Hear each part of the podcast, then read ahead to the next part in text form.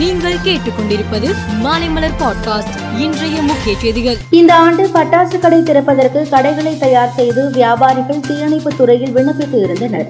ஆனால் இதில் கான்கிரீட் கட்டிடமாக இருக்கும் கடைகளுக்கு மட்டும் தீயணைப்பு துறையில் இருந்து தடையில்லா சான்று வழங்கியுள்ளனர் தகர சீட் போடப்பட்ட கடைகளுக்கு என்ஓசி தர முடியாது என்று தீயணைப்பு துறை அதிகாரிகள் தெரிவித்துவிட்டனர். இதனால் சென்னையில் தற்காலிக பட்டாசு கடை திறக்க முடியாமல் ஆயிரத்து ஐநூறு வியாபாரிகள் தவித்து வருகின்றனர். தமிழகத்தில் வடகிழக்கு பருவமழை தீவிரமடைந்து உள்ளது. கோவை நீலகிரி நெல்லை தென்காசி தேனி ஆகிய ஐந்து மாவட்டங்களில் மிக கனமழை பெய்யும் என்று நேற்று வானிலை மையம் எச்சரிக்கை விடுத்திருந்தது.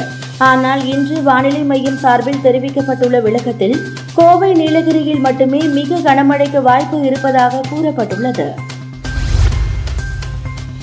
ஐந்து மாநில தேர்தலையொட்டி ஒவ்வொரு கட்சிகளும் தீவிர பிரச்சாரத்தில் ஈடுபட்டு வருகின்றன.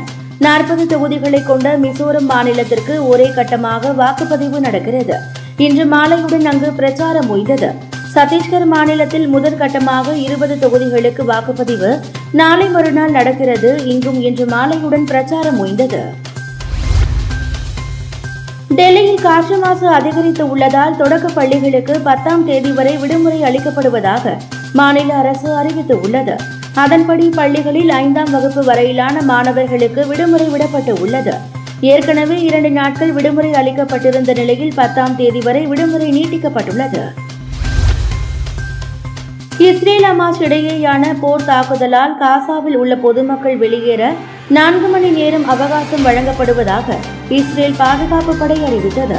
உள்ளூர் நேரப்படி இன்று காலை பத்து மணி முதல் பிற்பகல் இரண்டு மணி வரை சலா தெருவை காசாவில் உள்ள மக்கள் வெளியேற்றுவதற்கான பாதையாக பயன்படுத்தலாம். அங்கு நான்கு மணி நேரம் தாக்குதல் நடத்தப்படாது. பொதுமக்கள் தெற்கு நோக்கி செல்லுங்கள் என்று இஸ்ரேல் தெரிவித்தது. இந்திய கிரிக்கெட் அணியின் முன்னாள் கேப்டனான மகேந்திர சிங் தோனியுடனான தனது உறவு குறித்து யுவராஜ் மனம் திறந்து விரிவாக பேசினார். அப்போது அவர் நானும் தோனியும் நெருங்கிய நண்பர்கள் அல்ல.